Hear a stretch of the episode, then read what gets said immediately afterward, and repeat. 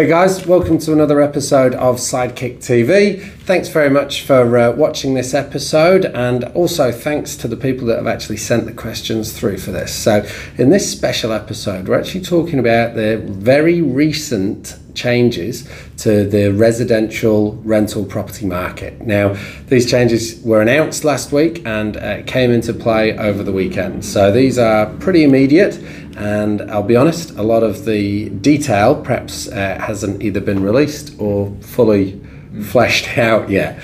Um, I'm joined today by my business partner Cam Robertson, so I'm thrilled to get him on video because this is the first time that we've been able to do that. Um, but really, Cam, I just wanted to kick into it first, and I, I wonder if you could just kind of give us some context to this discussion because ultimately. Um, and the reason that we've been quiet for a while now is that we're you know, what's some of the stuff that we don't know? What what can't we confirm right now? Well, we're really just waiting on the draft legislation to make sure we can confirm some of the interest deductibility rules. What's exempt? They've stated that new builds might be exempt, but there's nothing confirmed, so we're not really willing to kind of put our word on it. That's what's going to happen. So we're just kind of playing a bit cautious and waiting and seeing what happens. Mm-hmm. You know, the, the, there are comments in the media that say that oh, it won't affect this and it won't affect that. But even when we speak to bankers, what's a new build? What yeah. can anyone give us a true definition of a new build? No, they can't. That's on a bank's side of things. It will be six months, but then at Brightline, it's very easy. It's at the time you purchase it. But for those interest deductibility side of things, you're really um, playing at the IRD's game, just thinking, okay, well, what is it? Where, when is it going to start? When is it going to end? What sort of interest deductibility rules apply? Are we completely exempt, or do if you buy a new build, is it just the phase out but starting from scratch? You just there's no real clarity here to make solid decisions. So you've just got to make sure it stacks up, kind of just about in the worst case scenario sometimes. Mm-hmm. So we're looking at this, aren't we? That people should be making their planning decisions. You know, they'll be borrowing uh, half a million dollars upwards, probably. Um, what kind of certainty do you think they can have before we actually get the legislation out there? Um, it's just building that tax into your um, into your cash flow forecast. I'd always suggest going running through some scenarios when you're looking at an investment. What's the best case scenario? What's your worst case scenario? And what's kind of the most expected? So build some build some of those tax consequences as scenarios in there and see what it looks like. Mm. We've we've seen that before, haven't we, with um, clients where I say they might have a really aggressive depreciation schedule on rental properties. Mm-hmm. So you know, on on paper, this uh, property might cost you fifty dollars a week. Uh, the reality might be it's more like $250 a week, but we get depreciation back. So it's, it's perhaps you've got financial mechanisms in place, uh, revolving credit. Uh, you know, you, are talking that kind of thing of building resilience. yeah, and, and just some of those things. It's, if you've been in the um, investment property thing for a little while, you're going to have maybe some losses that are ring fenced or other things like that, which may actually help you in the coming years. And kind of level out some of that um, awful kind of impact of that interest deductibility side of things. But we can't just plan for that, but just making sure you still get all of your deductions in there. There's nothing worse than probably paying tax when you didn't need to. So if you had just your um, plan already in place and you had those um, deductions in there from the ring fencing stuff that are sitting there, it actually might not hurt you for the next five years. Great. Awesome. Okay. Um, right. I'll fire through the questions now. So, and some of them are a bit um, well, they're long and thorough, so this so that's great. So, um, according to the IRD website and the Labour website, new builds will be exempt from the changes. Although, from what I can see, there's no official announcement for this. What is your expectation on how long property is classed as a new build? Is it for the life of the property, perhaps only for say five years, in keeping with Brightline? Um, if so, what implications do you see arising from this? Be it property is a new build for the entire life of the property under the original owner, or the property is only a new build for the first five years. We've touched on this, but that, that's the real concern for me. It's what defines a new build and how long it lasts. It it could be that if as long as you're the original owner, it might be that way there, or it could be that it goes for five years. It's one of those uncertainties. Uncertainties that's really worrying. Um, we just can't really put our finger on what they're going to come out with. Mm-hmm. Um, excellent. The next one. Okay, so from the IRD's point of view, what is the definition of a commercial building? Then they have specifically said, is a boarding house commercial? Is Airbnb? Um, a commercial building effectively is anything that's not a dwelling, which means, which is kind of like a negative approach to that. So I was thinking about all these other things. So going back to what is a dwelling, um, and then for, so when you go to look at the dwelling and the definition of the Act, you, it actually goes exactly the same way as the commercial properties do. do. It's kind of the it does not include any of the following hospitals, hotels, motels, and hostels, boarding houses. Mm. So that's probably answered one of those questions there.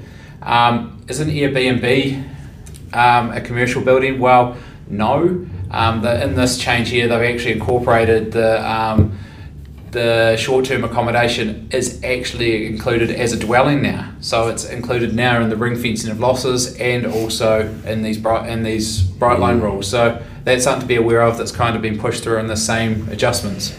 And another real challenge with that is going to be around. Um, you're probably going to you're going to lose out in one area there in the fact that it's going to be a dwelling. But what happens if your Airbnb income's over sixty thousand dollars in a year? you're still going to have the you're going to have a dwelling with the GST side negative impact. So you're going to be hit from both sides, but so lose lose and no deductibility. Yeah, the interest is really going to get you there. So um, it's just being mindful of what you're doing, and if you know exactly where the Airbnb is going to kind of land on the profit side of things or the revenue, um, you should be able to kind of put that into your calculations and just make sure you have the kind of cash flow side for the tax mm. part of it. Mm, mm. And like you say, that it, it, might not be cash. It might be it, it's available cash. That's the key. Available cash. Um, however, you know, you may have a boarding house. It's not the activity of Airbnb, is it? It's where that falls. So you might buy a motel and just purely Airbnb it. Yep. Yeah, Airbnb is more just like a, a, a bach or something like that. Where um, if the difference between the two would be saying that in Airbnb, you do probably have quiet enjoyment of the property, whereas a hotel motel you don't. You have the cleaners, you have uh, people, service departments, things like that, where people actually don't you don't get that private enjoyment of the property like you would a rental. Yeah, great. And this was something that actually Cam needed to clarify for me was quiet enjoyment. Okay, so it's like you said, if you own a motel or a hotel, mm. it's not yours to swan in and out of in a mm. room or what have you. But if you've got a uh, a rental property in Tekapo that you Airbnb, you could zip down there, enjoy it for a week, and, and yep. therefore it's classed differently. Yep. Okay. Um, what about commercial building? So the building itself is commercial, but you have residential like tenancies in place. It's, it's only if the they wouldn't be classed in this category of um, being a dwelling or anything like that. It would be just to making sure that that residential portion is only secondary or minor of nature. So be careful of that. It's very subjective, so always seek independent advice mm. on that one. Mm. And then another one here residential building. So this is a house by every definition of the word. However, you do uh, short term, fully furnished um, lettings of this property. Yeah, that will probably still fall within that those lines. Um, the, the, only time it gets blurred is if, say, you had a residential property that got re- that's been leased out to, say, a childcare centre or something like that. That's and making sure it's you've got the classification right and that has been um, zoned commercial or it is mm. under that aspect no longer able to be a dwelling. What about workers' accommodation? So let's say we've had um, businesses over the years, or sorry, clients over the years where Christchurch was being rebuilt and we didn't have hotels to house workers. Same for Kaikoura. Uh, it's New Zealand, there'll be another one, right? So, yeah. well, um, Ohau. Okay, yeah. there's going to be builders sent down to Ohau renting out houses to building companies. What's yeah. that going to look like?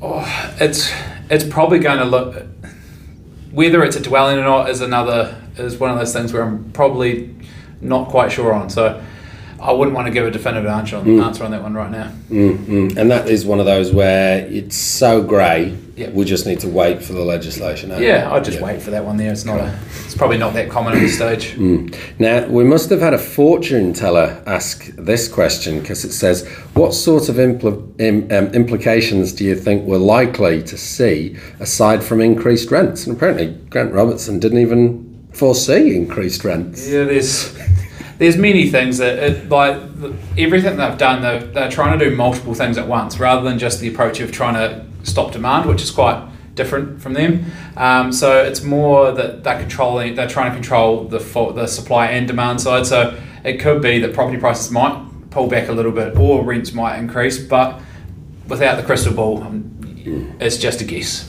Mm. None of this fixes the core problem. None of these op- none of these problems none of these do.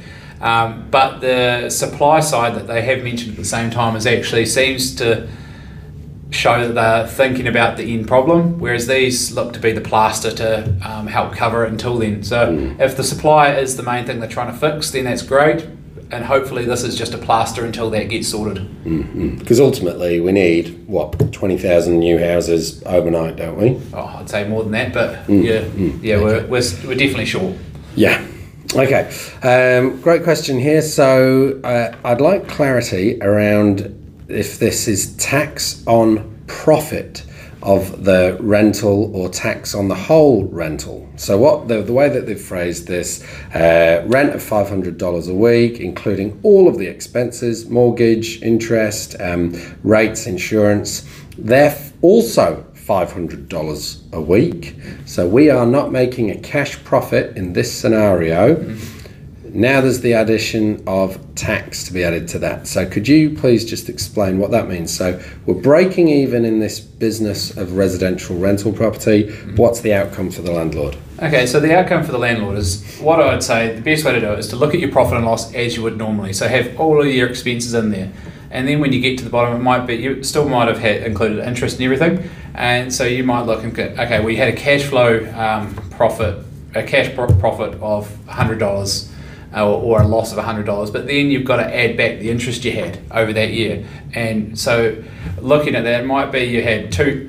$20,000 of rent, you had $5,000 of other expenses, so your rates, your, um, your insurance, insurance and any bit of repairs. So therefore, you're left with $15,000. Normally, you would have had interest in there to um, bring that to nil or to a lot less profit. But this scenario here, you'd end up paying tax on that five on that $15,000 profit Therefore, if depends on your tax rate, but let's say you're at the 33%, so you'd be paying about $5,000 of tax. So that would change your, um, in this scenario here, change your profit from a break even to about a $5,000 cash loss, and therefore that's about $100 a week. Mm-hmm. And that cash loss is made up of the tax. Yeah, and that's that's based solely on there being zero, um, there being a zero deduction for interest, unlike kind of if it was in the phase out approach, you'd still have 100% deduction up to the 30 September, and then you'd have 75% for the next year and a half, mm-hmm. 50% the next year, 25% the next year. So mm-hmm. it's still a long time before it really comes out in the wash and you've got back to zero. But it's anything you're purchasing from now, that's where mm. the impact's going to lie. And and this is the uh, the the the area where are we going to see rent go up? Is $500 a week now going to be $600 a week because in a very typical situation that's going to be the increased tax bill. Um, also though like you say it will be phased out so that's fine. What another another scenario here which i think we're in a situation where rents sorry uh, interest rates are really low so it's the lowest on record really in New Zealand. Now, it is possible that by 2023, 2024, we could be back up at a, at a 3.5% mortgage rate. Now, that is not out of this world, um, unforeseeable. If that was the case on a mortgage of $500,000, then actually I see that the price is going to go up um, to the tune of, say, uh, well, I think that the deficit's going to be closer to about three hundred dollars a week at that point. Yeah, it's going to be. It's not going to be great in that aspect, but it's. I, I think that's a pretty tough one to kind of worry about at this point. It's more thinking, okay, well, it's kind of bringing in a lot of those other rules. What's the new build sort of thing gonna? What mm-hmm. what are those exemptions to entail? Because it could be that people just start to restructure their portfolio a little bit if this if new builds are exempt from this in, these new rules, these interest deductibility rules, then it might be that people sell off their older stock, which is sometimes not a bad thing, getting rid of stuff that needs a bit more maintenance and other things like that.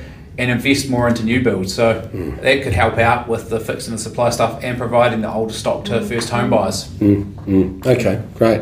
Um, and that's it. This is where I suppose it comes down to having a plan per property, isn't it? Yeah, and it's it's just now that your plan would have changed, it's just making a new plan, looking at it, and figuring out what you've got to do next. And, and a lot of that comes down to you know you can't really be a you can't be a lazy property investor um, in with these changes. It's like running a business. It's like if you you know your key person's just gone off and got another job, or you've just lost your biggest customer. Like these challenges do face us all the time in business. Uh, it's tough when the legislation because it's a it's a tough pill to swallow, but it's about adapting and moving, isn't it? It is. Healthy homes is another one of these changes. Like rents did go up, but I can I can understand rents going up. There, you're providing a better quality product. So um, that one there, I'm I'm fully aware that, yeah that would have pushed the rents up slightly because yeah you are getting a better home. But these ones, this new development, it might not actually change that. It might just um, change the prices of some properties. Mm. So W- One thing you'd said um, recently uh, was, you know, a bit of a, a bit of a shame of this is you used to have those options that you know with rent I'll pay less and I'll get less. yeah. You know, it was a choice. you don't really have that option anymore. It's like the ideal scenario could have been that you'd have a scale of this is an A class property, this is a C or a D. Therefore, you could have had your and been, been able to compare properties. Oh yeah, this one here's got the healthy homes A standard, and this one's a D. So therefore, I'd expect that to be 500 and that to be 400. Yeah. But you no longer that choice is no longer there. So it's just a matter of making sure that for the government, they just got to make sure that rents don't blow out of proportion. I think Grant Robertson's already said that he's going to um, keep an eye on it, a close eye on it. So um, if the interest side of things isn't a, isn't kind of an indication of where things are leading, it, and rent controls might actually be something that they're looking at if things do Mm. blow out. Mm. On that terrifying prospect, uh, we'll end the video. Uh, look, if you've got any questions on uh, on on this, and I know you know a lot of us, we kind of want a crystal ball, don't we, into the future as to what's going to happen next. We can only surmise that you know if we keep adding in cost to rentals, then the cost of rentals to the consumer, the renter, is going to go up. But we're just going to. Um, it's going to be a watch this space, I think, for a lot of it. We're waiting for the uh, for the draft leg- or sorry, the legislation to come out. So, but please do keep us inundated with your questions. Uh, post your questions uh, below this video, okay? Whether we're in Facebook in the Business Lounge or whether you're on YouTube, post in your questions. We'll be moderating and uh, responding to those. So, thank you very much, and um, yeah, thanks very much, Cam, for joining me. No worries. Cool.